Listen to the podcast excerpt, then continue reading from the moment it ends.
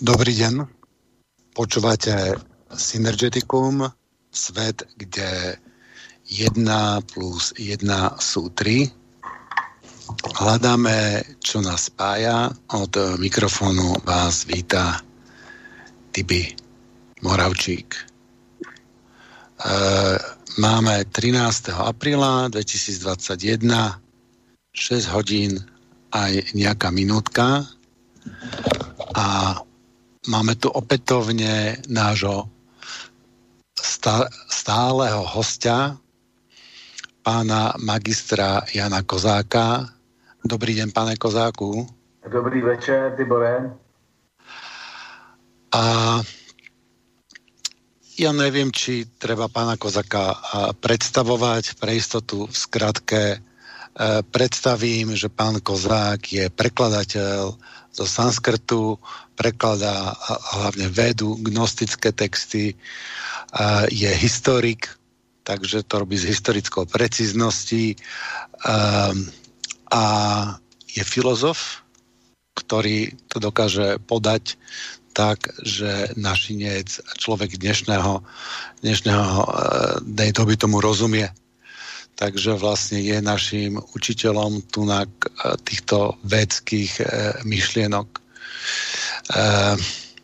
Dnešná téma je Gilgamesh. A mám tu otázky. Pane Kozáku, dáme otázky teraz, alebo ku koncu, alebo po pesničke? Po pesničke, že bych napřed to rozjel to svoje téma, aby se to moc neroztříštilo, protože samo sebou na jakoukoliv otázku, když je skutečně závažná, tak je možný o ní mluvit půl hodiny nebo 3/4 hodiny, tak by se to úplně mohlo rozbít, jo? Ten charakter toho, co chci dneska říct. Jasné. Dobre, tak ideme teda na Gilgameša. Ano, Gilgameša. Slovo.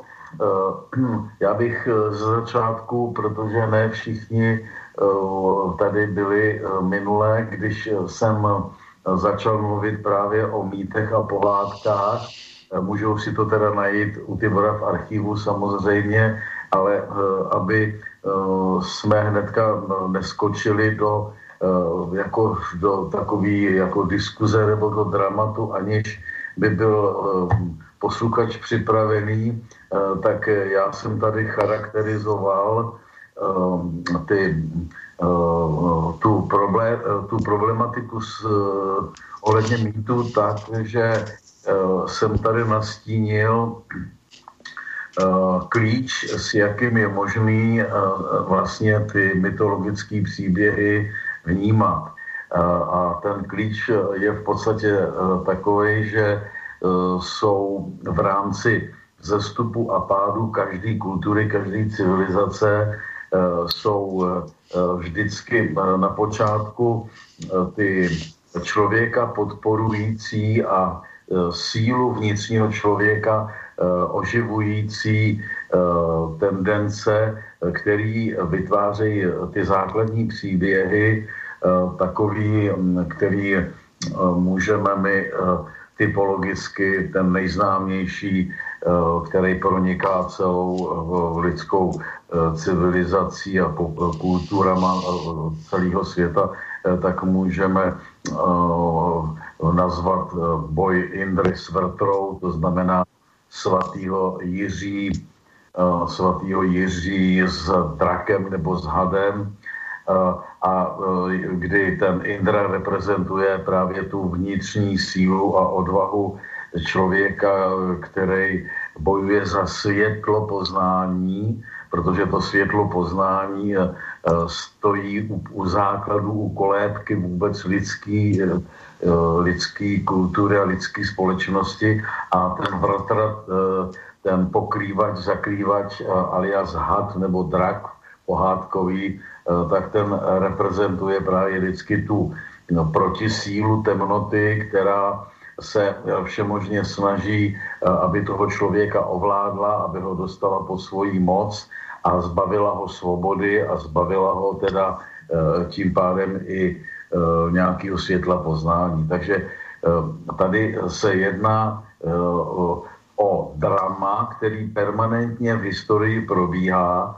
a my, když chceme rozumět těm všelijakým mýtům a nebo pohádkám, které jsou většinou jenom jako lidově rozvedené ty původní mýty, tak musíme ten klíč znát, musíme ten vývoj chápat, takže musíme rozumět tomu, že to, co původně mělo osvobozovací charakter, tak bylo vždycky přikryto tou sekundární úpadkovou vrstvou, která naopak má ten věznitelský charakter. To znamená, že v podstatě ten Vrtra nebo ta síla gravitace, ta síla indickým slovníkem Káli, můžeme říct, že jo, to znamená ta paní země nebo něco takového, tak ta se prostě vždycky zmocní toho tématu a přepracuje ho ve svůj prospěch. Když dokud ten klíč nemáme, tak zkrátka vrtím pořád čtenář nebo posluchač hlavou, protože ten mýtus mu nedává pořádný smysl, nebo lépe řečeno často bývá dvojsmyslný nebo nesmyslný. Já právě v tomhletom stádiu nám taky zůstaly zachovány některé mýty, kdy teda ta úpadková fáze, ta taková jako zrcadlová, nebo taky můžeme říct lunetická, se zmocní toho původního slunečního mýtu a ne ale tak dokonale, aby naprosto všechno už bylo tak, že černé je bílé a bílé je černé a dobro bylo zlo a zlo bylo dobro, ale zůstává to často neupraveně, rozházeně, polovičatě, obojaké. Jo? A to je strašný stádium. V takovém stádiu my právě třeba nalézáme Homerský okruh, to znamená té trojské války a Iliády a Odyssei, ale i řada dalších mýtů je tím poznamenána a trošičku právě i ten mýtus, který dneska chci interpretovat a vysvětlit, totiž ten nejstarší známý mezopotámský mýtus o Gilgamešovi. Takže ten mýtus a jeho děj vždycky začíná tím gnostickým smyslem, protože jsme si tady říkali posledně, že pravý smysl mýtu je gnostický smysl. To znamená, že to je příběh, který, když se vypráví, tak posiluje člověka, otvírá mu oči ohledně toho, co by měl bránit, jaké by měl mít vzory a co by bránit neměl, nebo čeho by se měl obávat, proti čemu by měl bojovat. A tato výbava je potom zkrátka vždycky nějakým způsobem tím sekundárním stádiem přepracovávaná, aby to poselství, to poznání, aby zkrátka zmizelo. Jo? Takže když původně, že ty základní rysy, tady ty základní takové symboly toho pravýho původního slunečního mýtu, tak bylo vždycky stoupání vzhůru za duchovním sluncem a obrana toho světla před temnotou. Bylo to uctívání počátku, ze kterého všechno zešlo, počátku ovšem, který byl plností, úplností, dokonalostí, a z toho, že celý svět permanentně padá nebo prostě se rozpíná do nedokonalosti, do neúplnosti. Byly tady vždycky nějaký taky nějaká projevovaná úcta ke svatému stromu, to budu ještě dneska trošku probírat, nebo k ose světa, nebo k živé vodě, která plíští na hlavu člověka a bez které by zkrátka život vůbec nebyl životem. No a tohleto počáteční sluneční stádium taky potom luneticky nebo chtonicky napadáno, takže se prostě ty symboly mění. Je to proto, že vlastně ta Káli, že jo, nebo ten chtonický bůh vnitra země, materialismu a hmoty, ten je věčným takovým zrcadlem a zároveň i nepřítelem, žárlivcem vůči tomu slunečnímu bohu nebo té sluneční síle, která není ničím jiným než silou poznání. A proto on si přizpůsobuje a přepracovává vždycky ten druhý zdroj, teda síly světa, tak si přepracovává všechny ty témata podle sebe.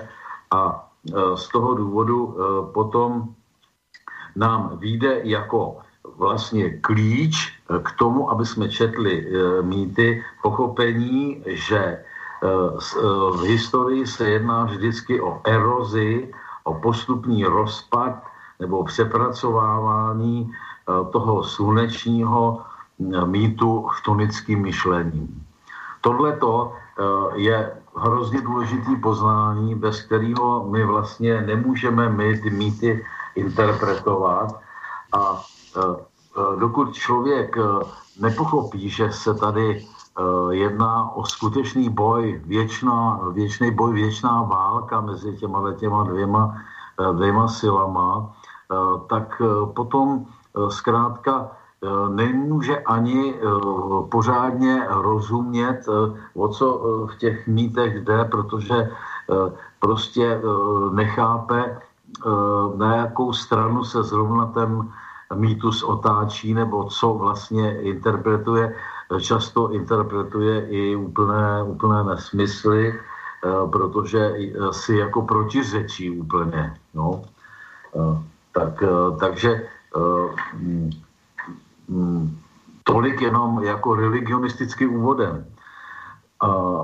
Já jsem tady asi probíral už příklady tady toho přepracovávání mýtu. Mám takový pocit, že jsem mluvil pravděpodobně o Budhovi a o přepracovávání té buddhistické základní legendy. A mluvil jsem možná i o takém, to je ta pohádka známá jako Tři zlaté vlasy děda Vševěda, možná jsem mluvil i o Robinsonovi Crusoe, ale nevím, jestli jsem mluvil také o legendě Barlámovi a Josafatovi. To, když tak se k tomu můžeme ještě vrátit. A tuto interpretaci mýtů a jejich jako výklad najdou posluchači v té mé knížce Kořeny indoevropské duchovní tradice, kde se tomu v jedné kapitole věnuje a kde právě, myslím, hlavně na případě Iliády a Odyssey se snažím vést čtenáře tak, aby chápal, proč tam je ten motiv a proč tady ten motiv je přepracován a vypadá jinak a tak dále. No a teďko k samotnému tématu dnešního povídání o eposu o Gilgamešovi. Je to proslavený mýtus, v podstatě všichni vzdělanější lidé, kteří se zajímají o historii a o dějiny kultury a dějiny náboženství, tak minimálně o něm slyšeli. Je to tak známé, že dokonce nějaký známý, teďka opravdu nevím, jestli by mě někdo pomohl, nějaký známý z hudební skarata udělal dílo, které nazval Gilgamesh, ale teď jsem fakt zapomněl, kdo to byl. A všude v literatuře naší židokřesťanské je ten epos přeložený do řady jazyků, znají ho teda všichni, jak v angličtině, francouzštině, němčině, ruštině. A o překlad takový reprezentativní a přehledný do češtiny se zasloužil profesor Matouš, také můj učitel, když jsem studoval na katedře předního východu klínopis, a tak mě tam učil sumerštinu. A co je třeba říct pro ty, kteří někdy o tom eposu nic neslyšeli, tak zaprvé v krátkosti jenom ten příběh, než ho začnu rozebírat, a potom jeho historii. Zpočátku se mělo za to, že tak, jak postupovali vykopávky a objevy právě v předním východu ohledně klínopisného bohatství, které se vždycky někde našlo, hlavně ta slavná Ašurbanipalova knihovna asyrská a řada dalších objevů tabulek, že jo, i potom chetická celá knihovna v vrstvě starobabylonské i z té sumerské. Takže se dá říct, že ten epos o Gilgamešovi je tradice, která trvala, dá se říct, 1500 let, nejli ještě déle, protože se nám kromě té starobabylonské verze z té první poloviny druhého tisíciletí před naším letopočtem a potom z novoasyrské verze z nějakého 7. století před naším letopočtem a taky té chetické verze, která je taky tak přibližně stará, tak už jako vzdělanější indologové viděli, že ty termíny a jména vlastní a místní, která se tam objevují, takže nejsou semického původu, takže se předpokládalo a ukázalo se, že je to pravda, že teda to je pouhé dědictví sumerského mýtu, který teda můžeme datovat do konce v té podobě, jaké se dochoval, tak prostě z posledních staletí 3. tisíciletí před naším letopočtem. To byla doba právě závěrečná, byla to doba už úpadku sumerské kultury a civilizace, která tam trvala téměř 2000 let a hrála velmi důležitou roli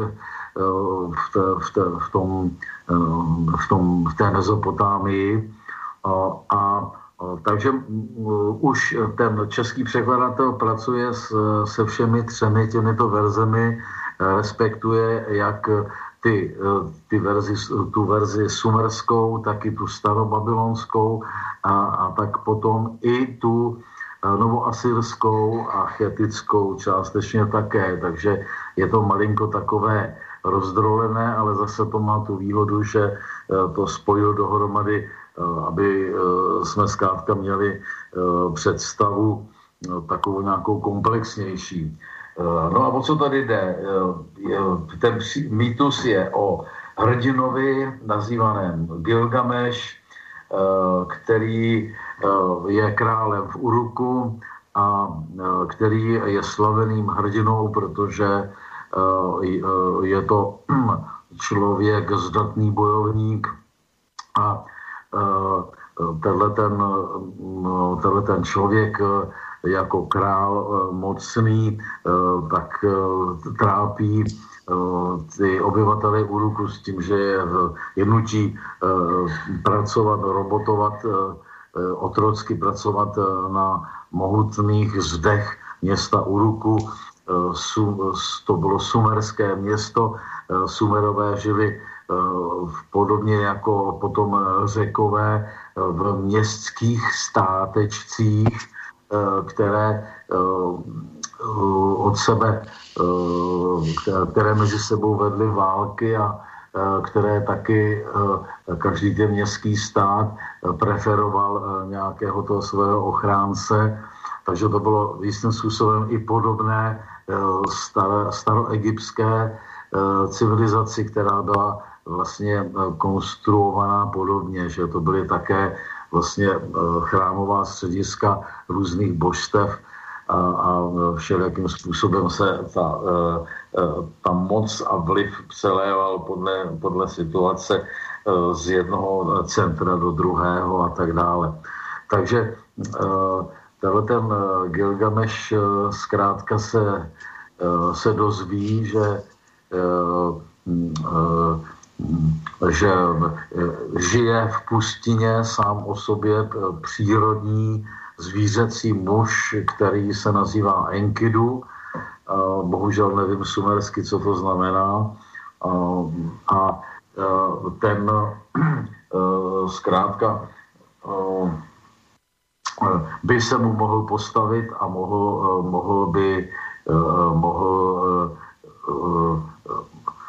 mohli by se utkat s tím, že by ho ten Gilgameš přemohl, že dojde k setkání a tenhle ten Enkidu víceméně toho Gilgameše porazí, ale obdivuje ho, takže se spolu s přátelí a Gilgameš navrhne takový hrdinský projekt, že půjdou vykácet cedrový háj na sever, teda někam do Libanonu, a že tam vládne zlo a že to zlo oni vykácejí k poctě Šamaše, toho boha slunce, a že tak spevnějí svoje přátelství a dosáhnou hrdinský slávy.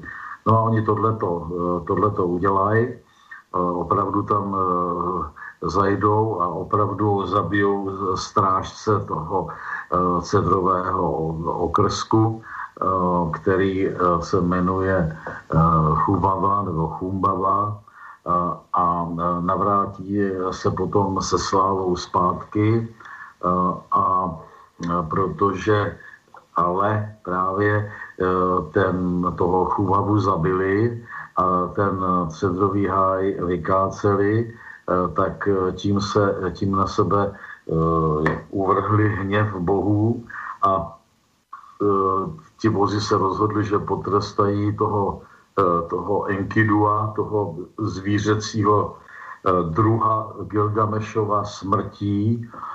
No a Gilgameš vidí, jak Enkidu umírá a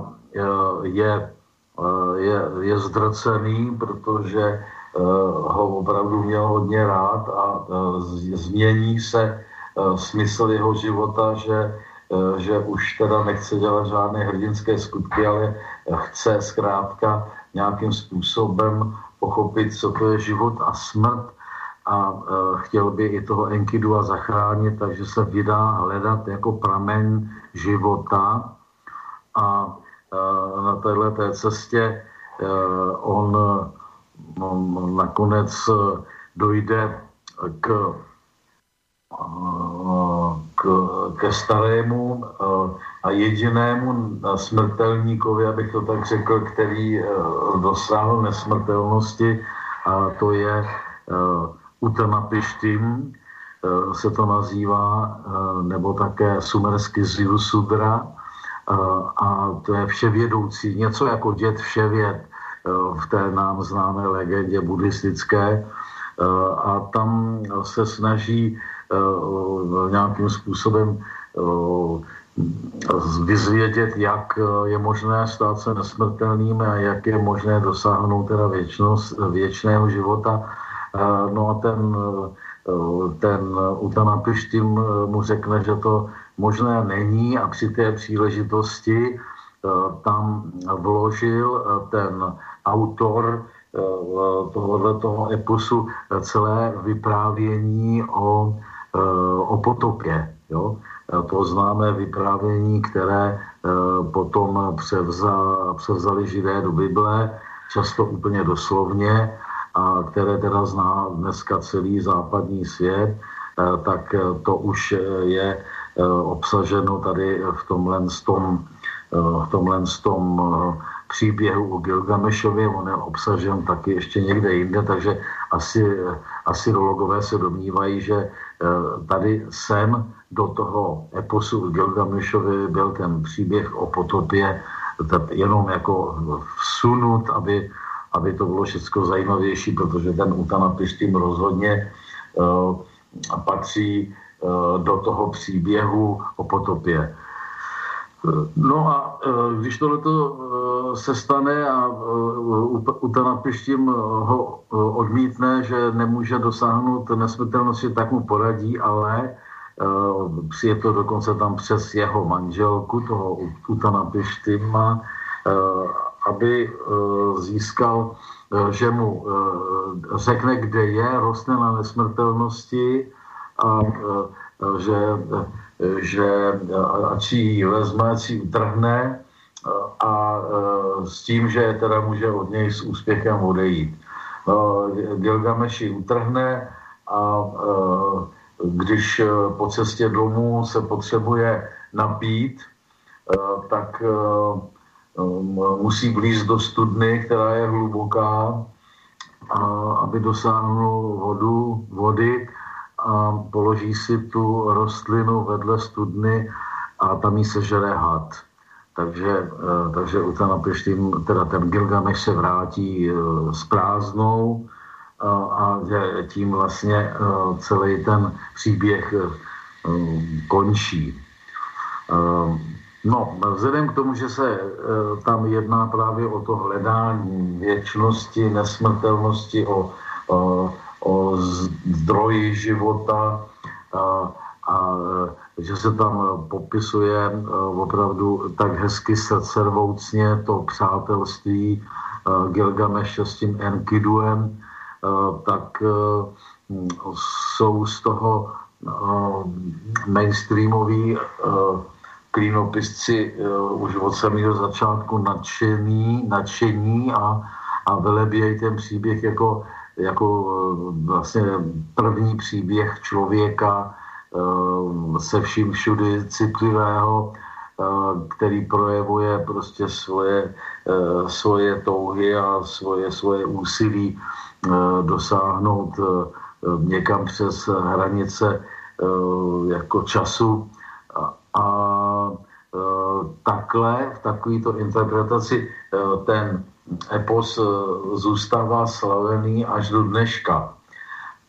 Ale já jako člověk, který se intenzivně věnuje právě védské tradici a který právě už pochopil historii mýtu, tak musím teda tady interpretovat celý ten epos úplně jinak. Já ho musím právě interpretovat jako už sekundární lunetickou fázi toho příběhu o člověku, který tady musel být, a že teda tady před sebou nemáme vůbec žádný první příběh o člověku, ale že to je příběh, který má jednoznačné chtonické nebo takové materialistické lunetické rysy, které jsou jasně patrné a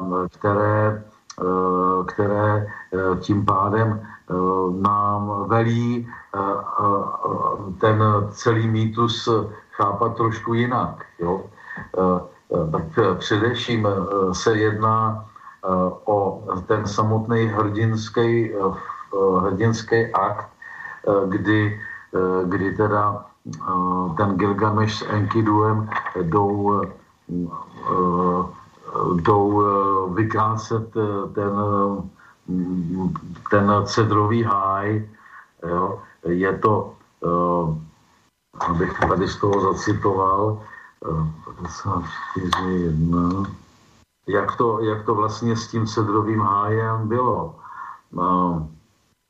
Na okraji lesa stanuly, zírají na výšku cedrů, zírají na vchod k lesu. Tam, kde se procházel Chumbaba, zůstala po něm stopa. V pořádku jsou udržovány cesty a upravovány stezky. Vidí cedrovou horu, příbytek bohů, svatyni Irniny. Před horou tou znosné cedry bují, příjemný je jejich stín, vůně plný a tak dále. Jo?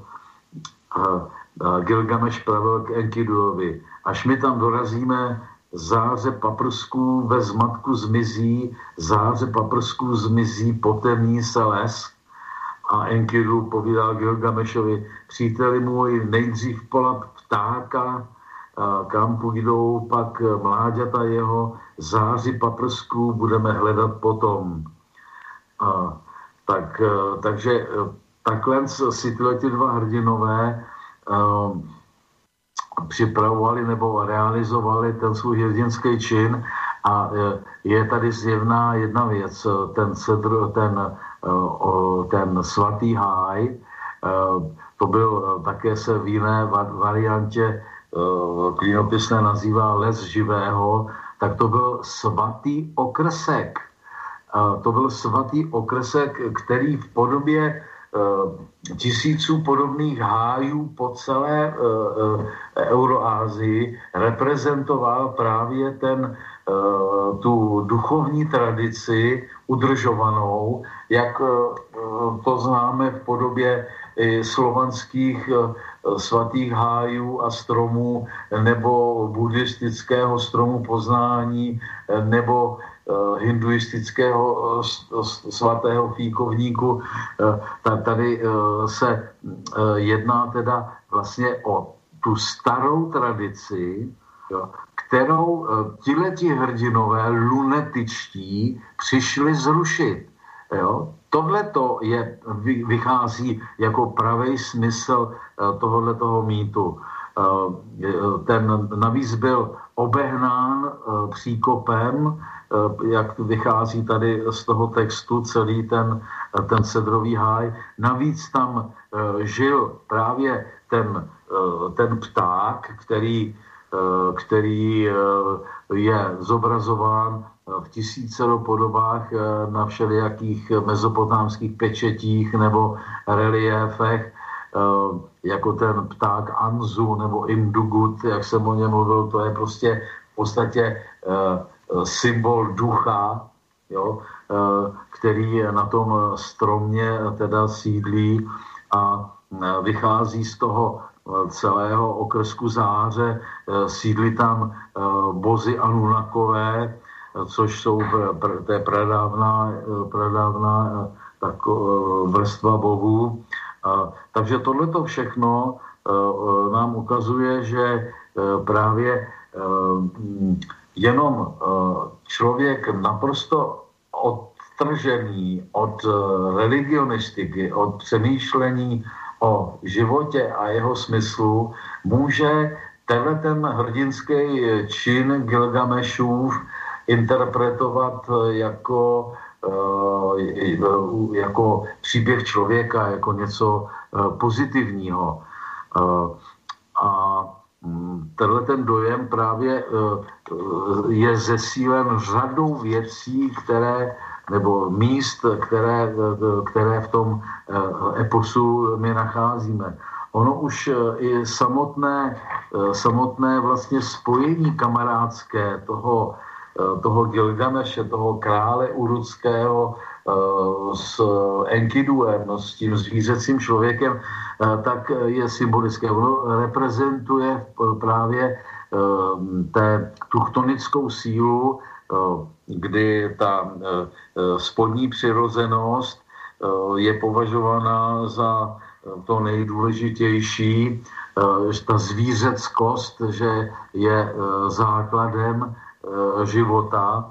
A právě tato chtonická ideologie ta vždycky stojí proti té védské, která říká ne, to nemáte pravdu, samo sebou, že tělesnost tady je a je důležité, aby jsme měli zdravá těla a tak dále, ale celý život vytekl z horní neviditelné duchovní síly, které mu můžeme říkat Puruša nebo Brahma nebo Ahura Mazda a jakkoliv jinak.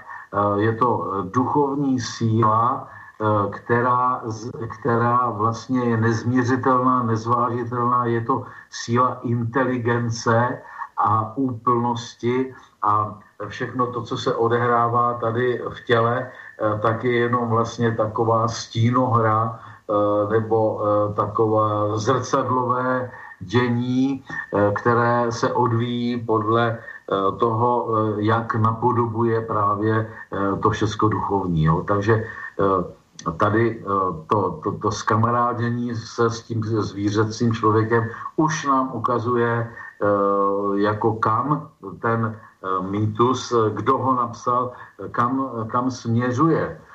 Je taky potřeba si uvědomit, že prvotní, nebo jak bych to řekl, rozvíjející se, prosperující období sumerské kultury, tak to spadá spíše teda do toho 4. tisíciletí a do 3. tisíciletí do začátku, do první poloviny a pak už nastává úpadek, takže vlastně se dá chápat ten mýtus jako už právě úpadkový sumerský mýtus, kdy definitivně zvítězila už ta chtonická neduchovní síla nad tou životadárnou silou té takzvané živé vody. Jako takovou ukázku, jak právě si takový chtonik představuje životní sílu, tak bych tady chtěl přečíst pár veršů, kdy se jedná o to, že jak se Enkidu, ten zvířecí člověk, stal člověkem. Jo? To je skutečně velmi, velmi typické. 27. Enkidu, zvířecí člověk, to zvíře se stalo člověkem tímto způsobem. Zasloužila se o to nevěstka, prostitutka, kdy Gilgameš ji vyslal k tomu Enkiduovi jako takovou kulturní činitelku, která má z něj udělat z toho zvířete člověka. A i Gilgameš jí říká, Šamchato, tak se jmenovala, uvolni svá ňadra, odhal své lůno, tvou rozkoš ať vezme, nezdráhej se, ale vezmi mu dech. Až tě spatří, přistoupí k tobě, rozhrň svůj šat, ať si na tebe lehne, učiň s ním divochem, jak dělá žena. Však zvířata jeho, s nimiž vyrůstal ve stepi, se odcizí jemu, mužství jeho ti lahodit bude. Takže Šamchata dělala přesně, co Gilgameš jí řekl, svá ňadra uvolnila a tak dále. A potom se Enkidu nasytil rozkoše její svou tvář otočil k zvířatům svým, jakmile jej spatřili Enkidua na útěk se gazely dali, zvěř stepní daleko od něho pádí, vymrštil Enkidu své očištěné tělo, však nehnutě zůstaly stát jeho nohy, neb odešla zvířata jeho. Zeslábl Enkidu, jeho běh není jako byl dříve, ale na duchu vyrostl a rozumem vyspěl. Jo? Takže to jsme u Miloše Formana nebo u těch bláznivých chtoniků, který se domnívají, že sex léčí všechno, že nejlepší je celý bohnice naložit do autobusu a odvést do bordelů po České republice, aby je tam prostitutky zkrátka z nich udělali lidi a oni se uzdravení vrátili domů a už nepotřebují na žádnou psychiatrii. Jo? Tak takovejhle jako primitivní, jako takový pohled, který právě se vůbec nedotýká podstaty člověka, tak to tady máme před sebou.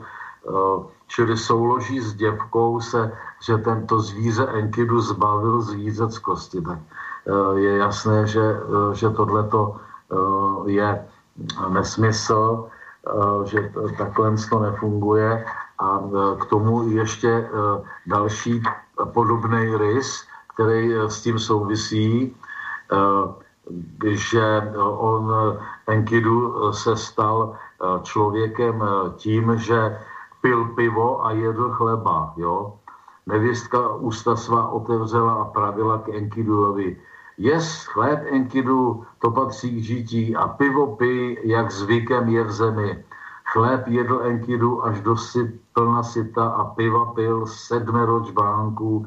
Rozjařila se mysl jeho a počal zpívat, zaplesalo srdce jeho, tvář se mu rozzářila, omyl vodou své zarostlé tělo, pomazal olejem, v člověka se změnil, roucho oblékl, jako muž je nyní. Jo? Takže tady se nám razí další typický chtonický názor, že prostě ten alkohol a opojení, že změní člověka v muže. My všichni, který už jsme něco zažili, tak víme, že pravý opak je pravdou, že člověk, který požije 7 žbánků piva, tak se v to zvíře změní z toho člověka. Takže zkrátka pozorný čtenář, který čte toho Gilgameše, tak tyhle ty rysy nepochybně tam zachytí a uvědomí si, že tady má před sebou vlastně takovou chtonickou legendu, která je celá napsaná proto, aby ta chtonická síla, aby zvítězila a porazila tu starou védskou duchovní tradici. Že se jednalo o sekundární sílu, je zřejmé už z toho, že se tady mluví o té rostlině nesmrtelnosti.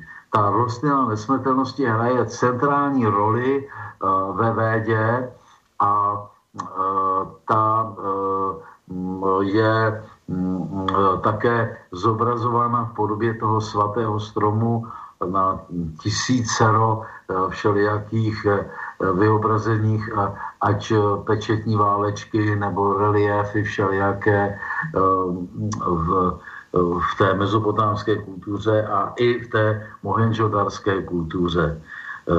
Takže tady bych já potom s tím stromem pokračoval dál, jo, a po přestávečce. Jo, dáme si písničku. Dobré, poprosme režiu.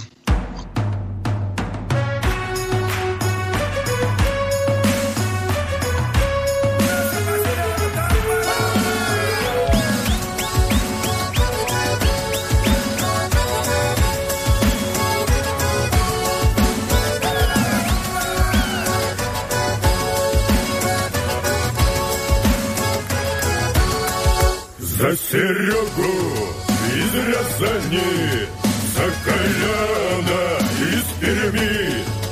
Наша память, наши раны, слышь, браток, на грудь прими. Подпышухаю тельняшка, под тельняшечкой жетон. Мы по кругу пьем из фляжки за десантный батальон. Эх, нам рукава повыше, до пояса потуже. Мы выдержим с тобой, браток, бывало туже.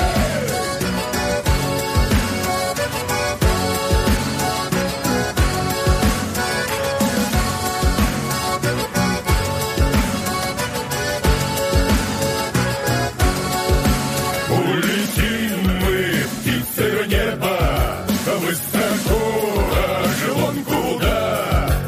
Различим там были, не были, а погода не беда. Прыгнем в горы, прыгнем в море, если надо, хоть куда.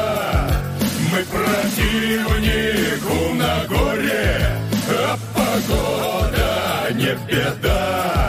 Эх, нам рукава повыше, да пояса потуже. Мы выдержим с тобой, браток, бывало хуже.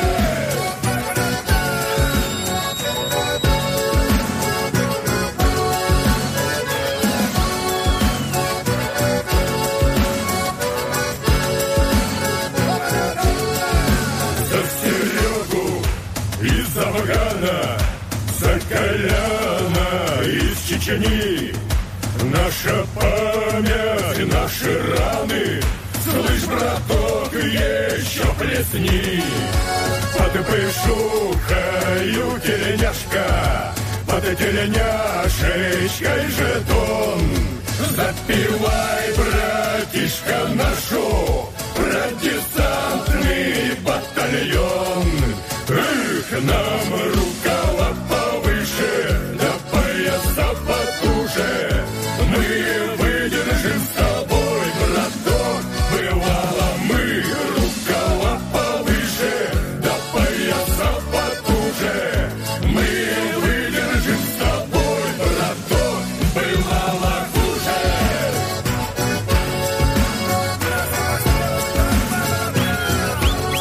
Держись, браток! Держись, браток! Держись, браток!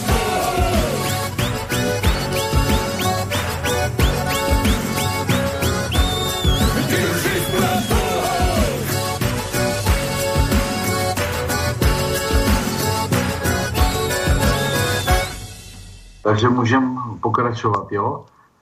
Já bych to radši dopovídal. Presne. A pak bychom zkusili teda ty otázky nějaký, jo? Áno, áno. Keď nevidí na otázky, tak dali by sme, lebo aj tých otázok dosť veľa, že možno akože celú reláciu by sme venovali tým otázkam a pokračovanie mýtov plus otázky alebo niečo také. Radšej nech to Gilgameša máme pekne tak jo, tak poňatého.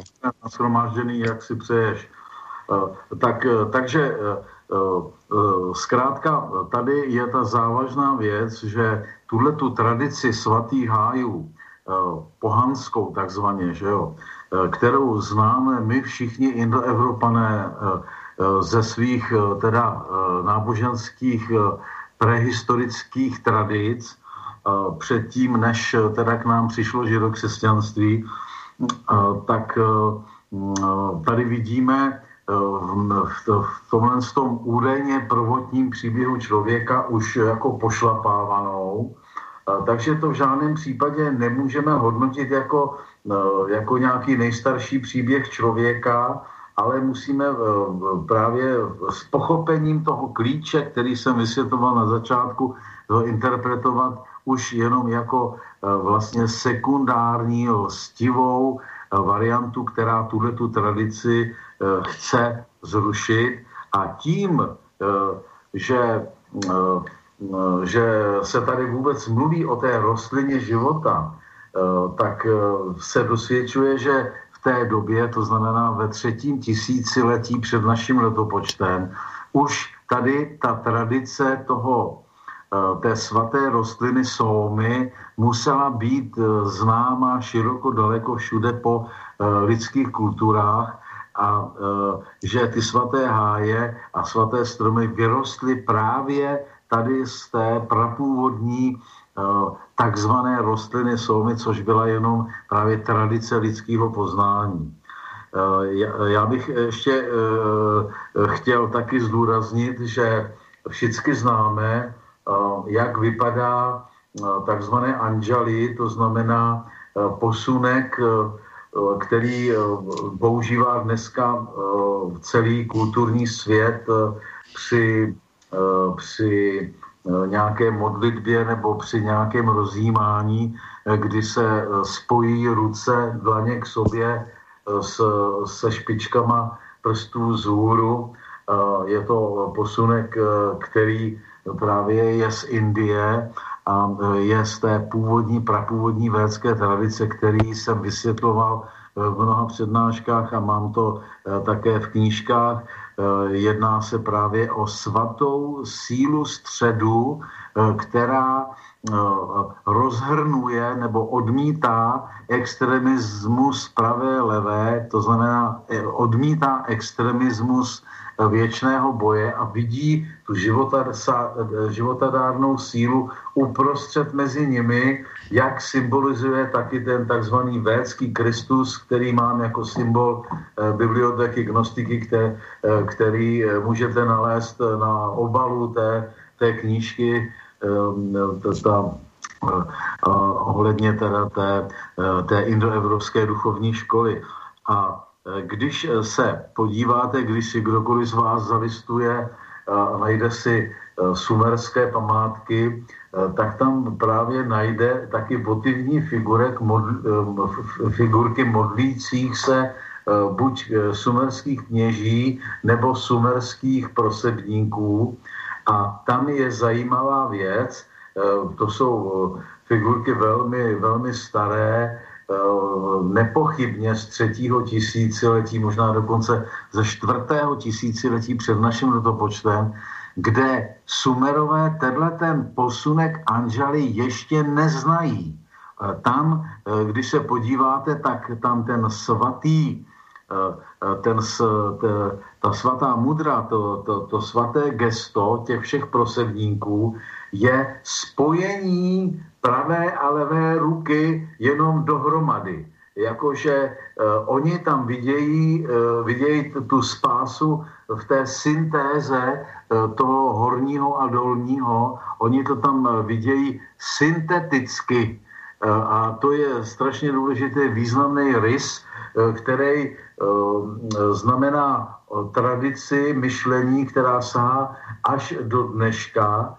Právě pod vlivem židokřesťanství jsme se k ní dostali také my, i když teda ti prvotní židokřesťané, kteří napodobovali buddhismus, tak převzali ten posunek anžali, ale v podstatě mu nerozumějí. Do dneška vlastně neexistuje žádný teolog katolický nebo židokřesťanský, který by dokázal správně ten posunek anžali vysvětlit. Protože tam žádné právě 3 síly, jako se to objevuje v té indické filozofii Sámkhya, jak se to objevuje ve Védě, o žádné 3. síle, která vstupuje do prostřed mezi Gunitamas a Rajas, tak to tam vůbec není. Tak to vlastně dokazuje, že pravděpodobně i ta stará sumerská náboženská tradice byla už zaměřena trošku jiným způsobem, než jako by měla být ta pravá svatá škola.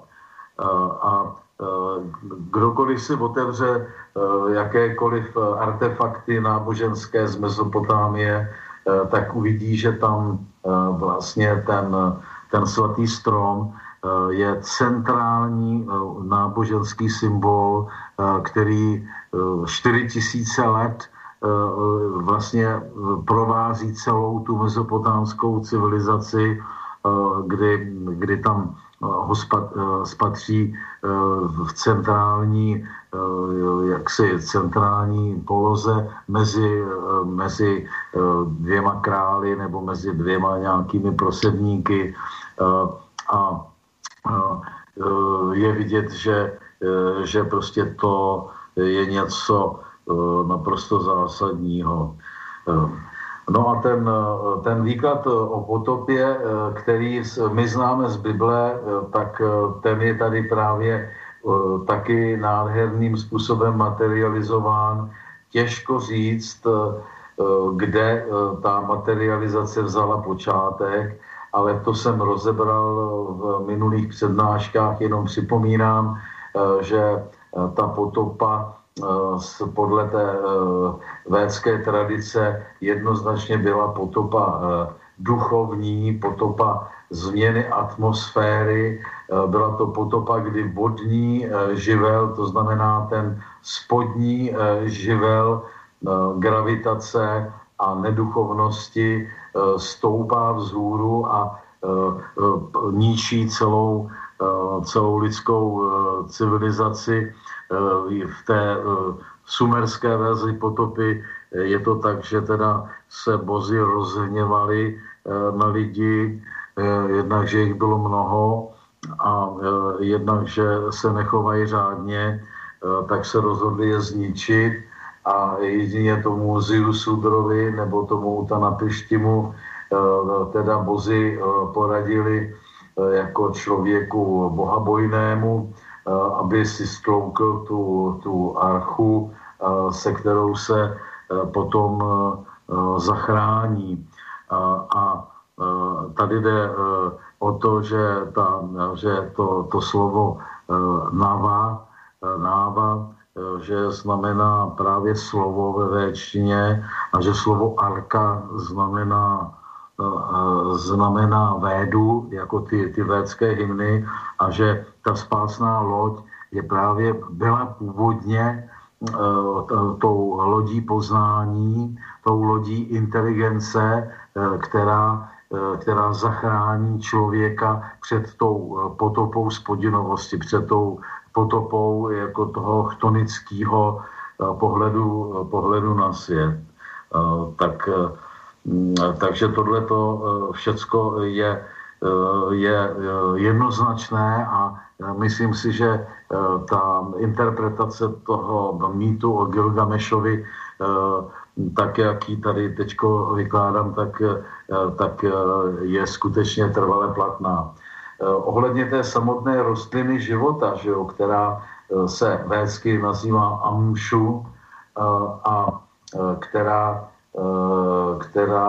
se rostlinou teprve průběhem nebo pádem do nevědomosti stala, protože původně to byla jenom opravdu ta pěstovaná tradice poznání, pěstovaná tradice toho svatého slova ve všech těch kulturních verzích, že jo, jak u těch indických brahmanů, tak u slovanských Řeců nebo keltských druidů a tak dále, takže se postupně materializovala do té představy jakési omamné rostliny, která roste na horách, a z této rostliny potom se začaly pěstovat ty všelijaké svaté stromy a uctívat tato tradice, kde, jak dobře víme, prostě nechápající člověk vidí strom, vidí, že před tím stromem klečejí lidi a modlí se k němu, tak si řekne: o svatá příroda,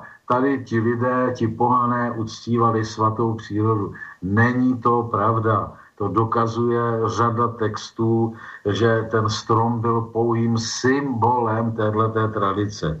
No a když se podíváme do tady toho vlastně úpadkového mýtu Gilgamešovského, tak zjistíme, že ten Gilgameš zaprvé pro tu rostlinu života musel na dno mořské, což je samo sebou taky hrozně důležité, protože právě chtonismus vidí v té spodní vodě, vidí právě zdroj života.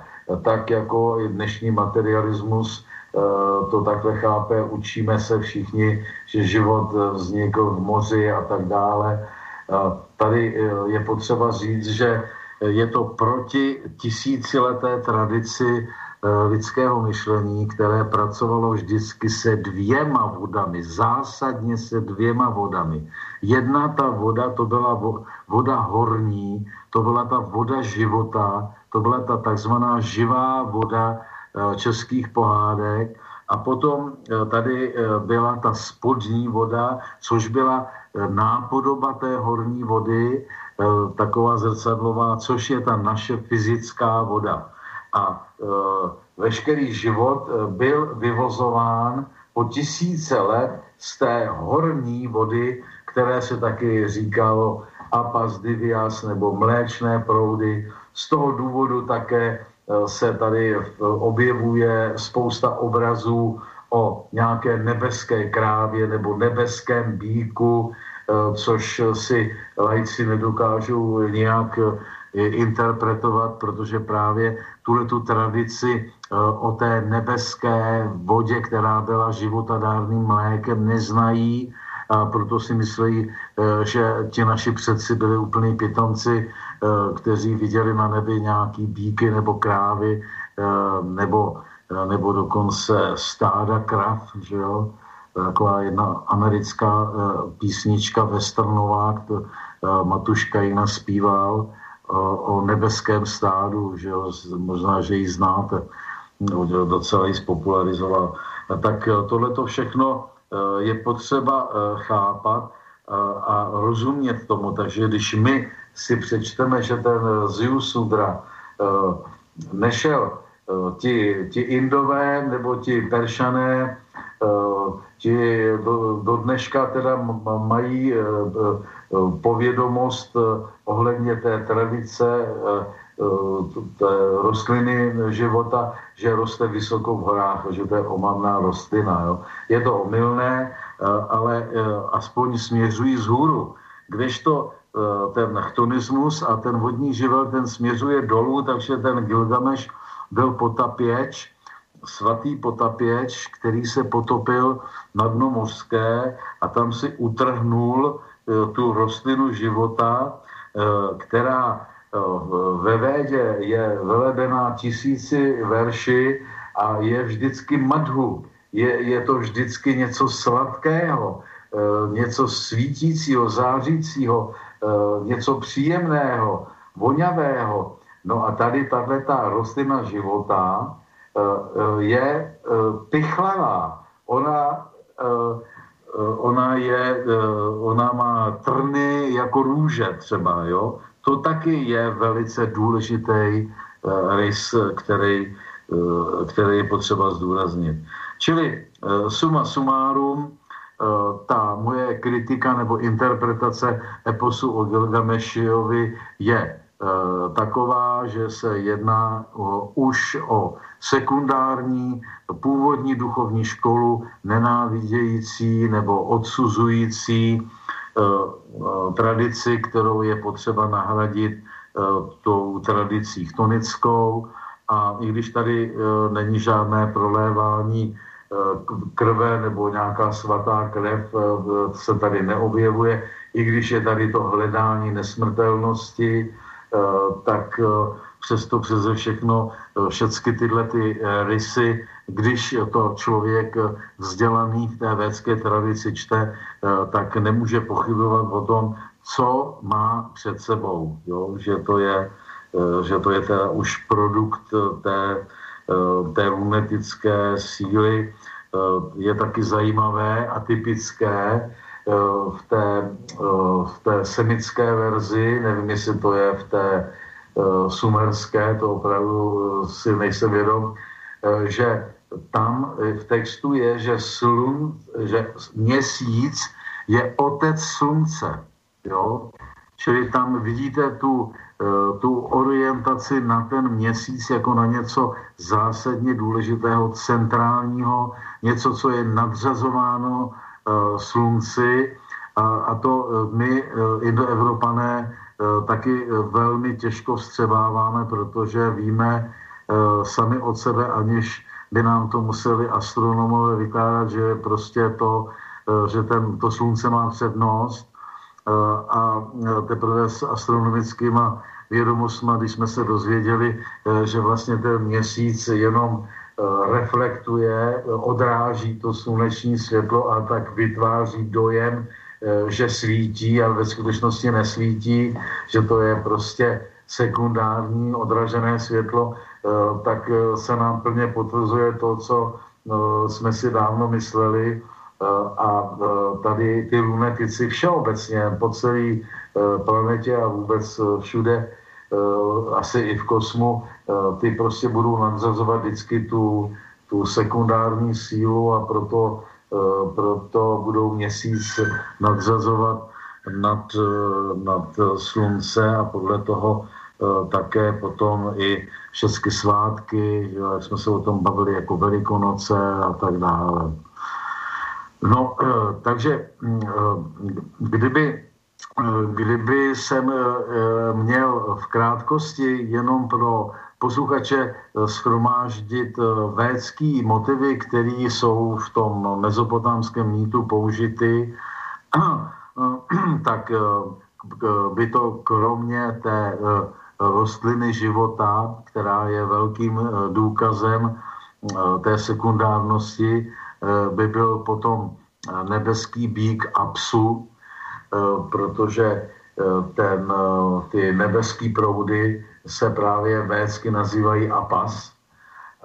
A potom je tady také nebeská kráva, ta hraje velkou roli v indickém pohledu na svět.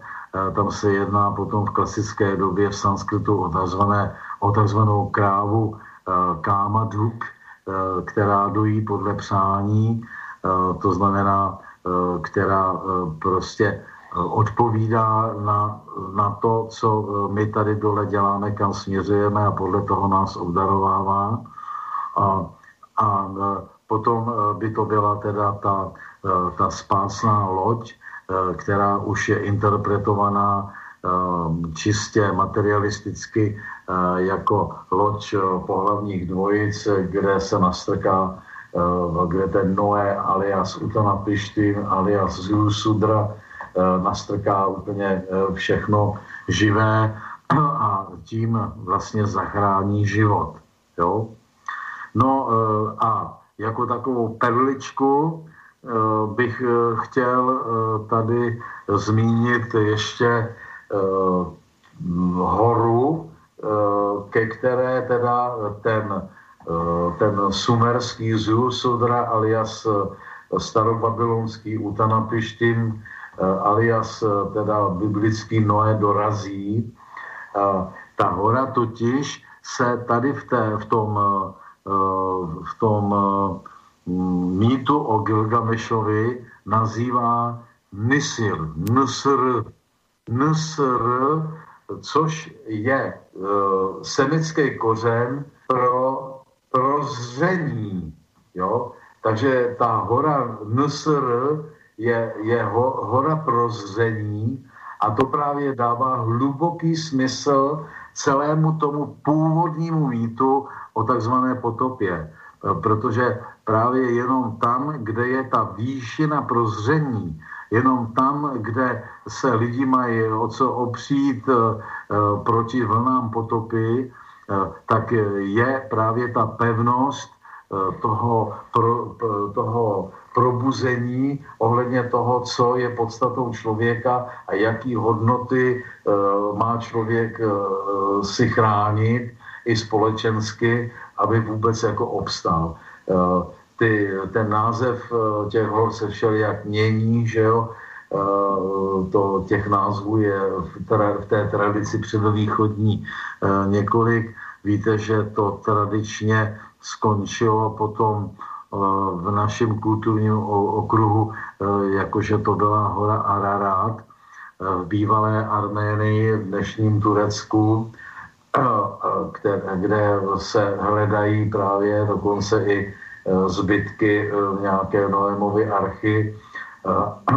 A on i ten název Ararat je právě zajímavý, protože tam to Ariate, to je vlastně zpívání hymnů, to znamená ta světelnost inteligence, která má zachránit člověka, tak je tam posilovaná. Takže tady se docela hezky ještě i na té sekundární verzi prozrazuje, jaký původní náhled ohledně té potopy a té spásy musel být. Jo? No, takže takhle. Takže máme ještě, myslím, 15 minut, jestli bychom teda něco nezodpověděli. Já tady na ten první dotaz, který si mě ty bude řekl ohledně toho, co ve staré egyptštině nebo co ve staré egyptské tradici, buď jako slovo nebo jako symbol, je společného s Védou, jo, tak jestli bych mohl rovnou na tohleto odpovědět. Říkám, nejsem Egyptolog, nestudoval jsem nikdy Egypt tak důkladně, aby jsem se odvažoval na nějaký takový jako generální nebo dokonce kasířský soudy, jako se odvažuju v té indologii, tak jsem si tady akorát shromáždil věci, které mě připadají jednoznačně stejné. Za prvé tady byla otázka na toho boha Ra, jo?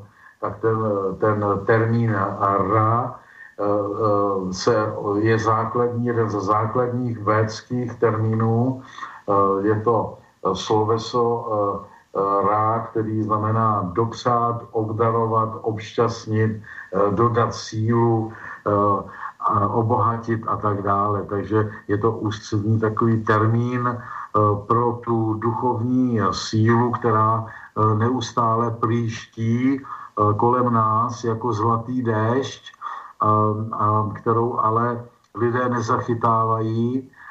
Tady zlatokopové se soustředují spíš na ty zlatonosné řeky a ta stará naše tradice všeobecně, ta prostě věděla o tomhletom zlatém dešti, dokonce se ten zlatý dešť dostal do řecké mytologie v podobě příběhů o Diovi, který pomocí zlatého deště oplodnil nějakou pozemskou ženu, teďko nevím, jestli to byla Nioba nebo Danaje nebo někdo takový. Možná Danaje, to by bylo hezký, kdyby to tak bylo. Každopádně jsou to teda ty horní mléční proudy a tady ta centrální duchovní síla, která neustále prýští, která neustále prší na všechno, tak tady vidím, že ta egyptská vize a ta védská byla zcela totožná. Dále jako styčný společný bod bych uvedl egyptský název pyramidy, který byl Mer, jo, a ten termín se objevuje všude v Indii tradičně jako posvátná hora Meru a to sloveso je taky od kořene mí z védského, znamená poznat. Takže je to vlastně to samé, co ta hora Nsr, je ta hora poznání, světla poznání. Tak tady to je jednoznačné, to je doslova totožné, takže je to jedna společná tradice. Potom další styčný bod jednoznačný je název takzvaného Hóra egyptského, který se ale staroegyptsky řekne Har, a který vlastně konvenuje a je totožný s proslaveným védským slovem Hari. Hari je právě ten žhnoucí, ten hořící, takže my tomu rozumíme sami o sobě, protože jsme si ten kořen hořet ponechali. Védsky původně to bylo Ghar. A je to teda něco, co určitě má společný původ nebo společný zdroj jak pro tu starou Indii, tak pro ten starý Egypt.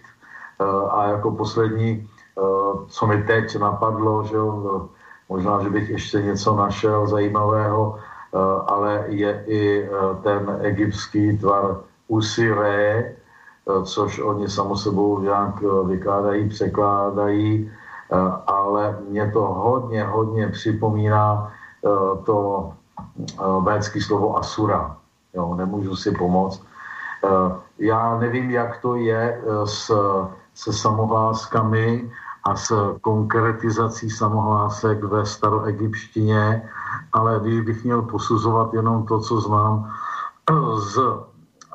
z té sumerštiny a ze starobabylonštiny, tak vím, že tam ta samohláska v těchto konzonantních kulturách neindoevropských není tak důležitá jako u nás. U nás vlastně samohláska reprezentuje Brahma, ty 4 základní samohlásky Ajur reprezentují právě ducha života, takže my jsme právě v podobě té slitiny Om vždycky velebili ty samohlásky, protože to jsou právě ty duchovní zdroje života, to jsou ty vibrace, které roztahují od sebe ty puklice nebe a země, vytvářejí prostor, kde se život může odehrávat, a proto jsou teda od našich předků velebeny.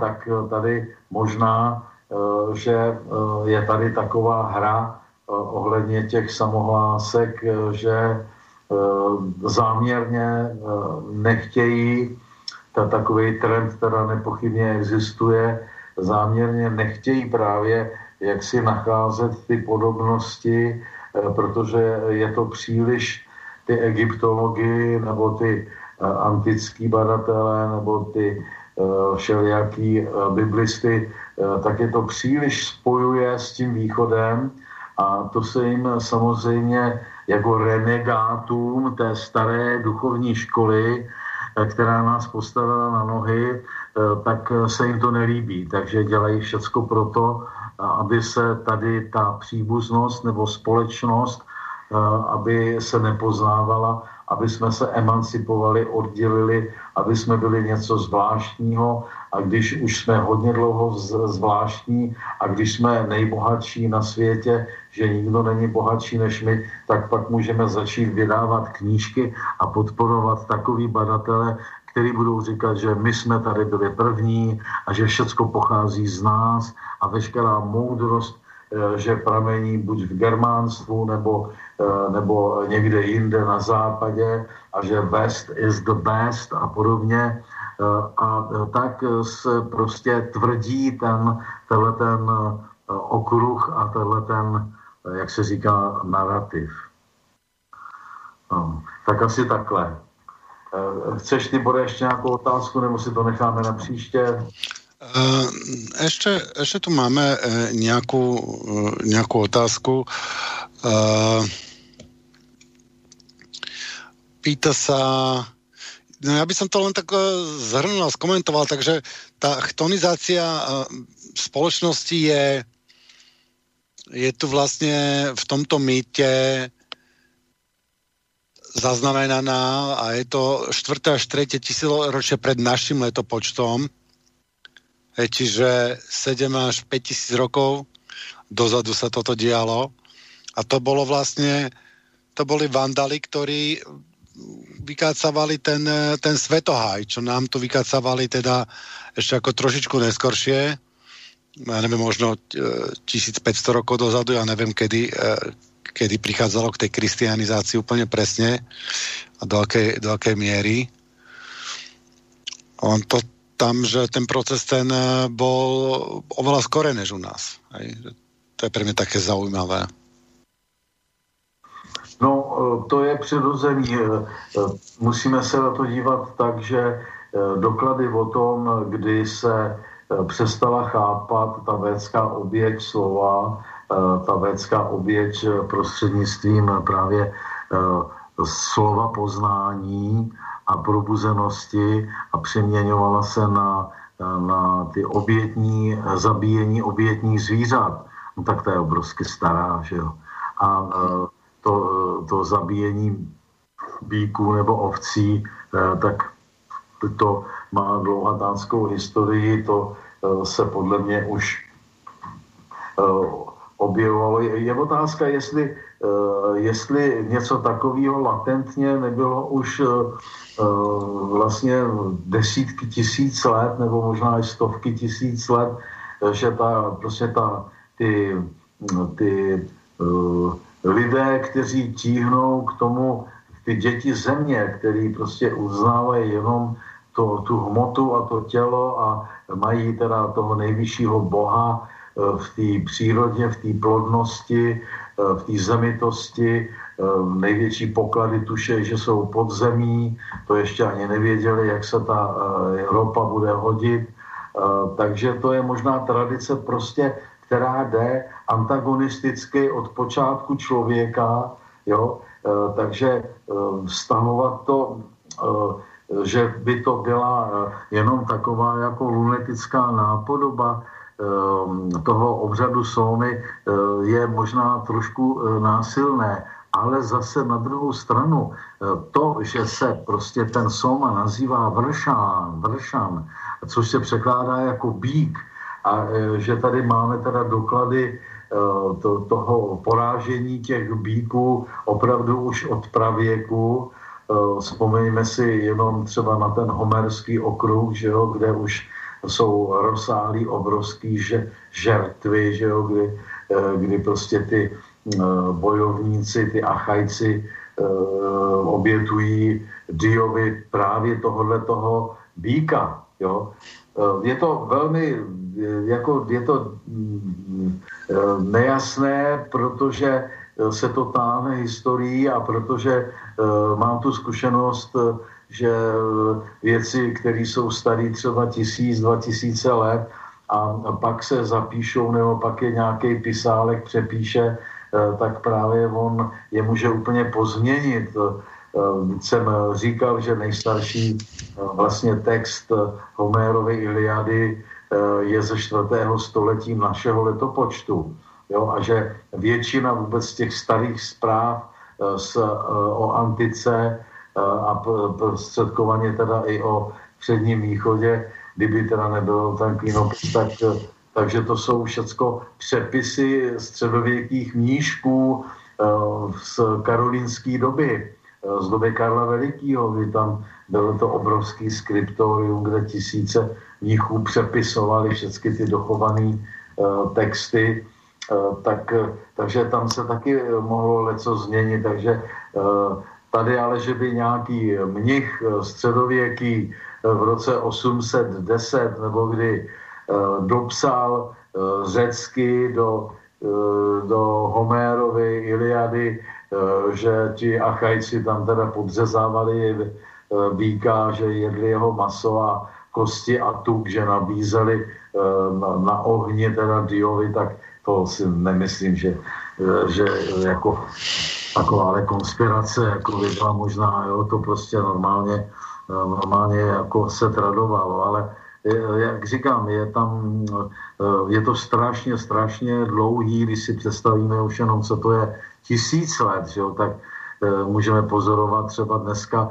jak už ten Vrtra, jak už ten Demiurg pracuje na dějinách, kdy vlastně už současníci, kteří jsou trošku starší, jako třeba já, kteří už něco zažili, tak popisování třeba roku 68 nebo ještě starší lidi dneska, když vidějí, jak se přepracovává druhá světová válka, jak se snaží teda ten Západ ukázat, že to zlo teda všecko bylo v tom Rusku od samého začátku a že Rusové s Hitlerem rozpoutali druhou světovou válku. A takhle se přepracovávají dějiny během 30-40 let. Tak bože můj, co to je 1000 let, že jo? Tam se může odehrát leco.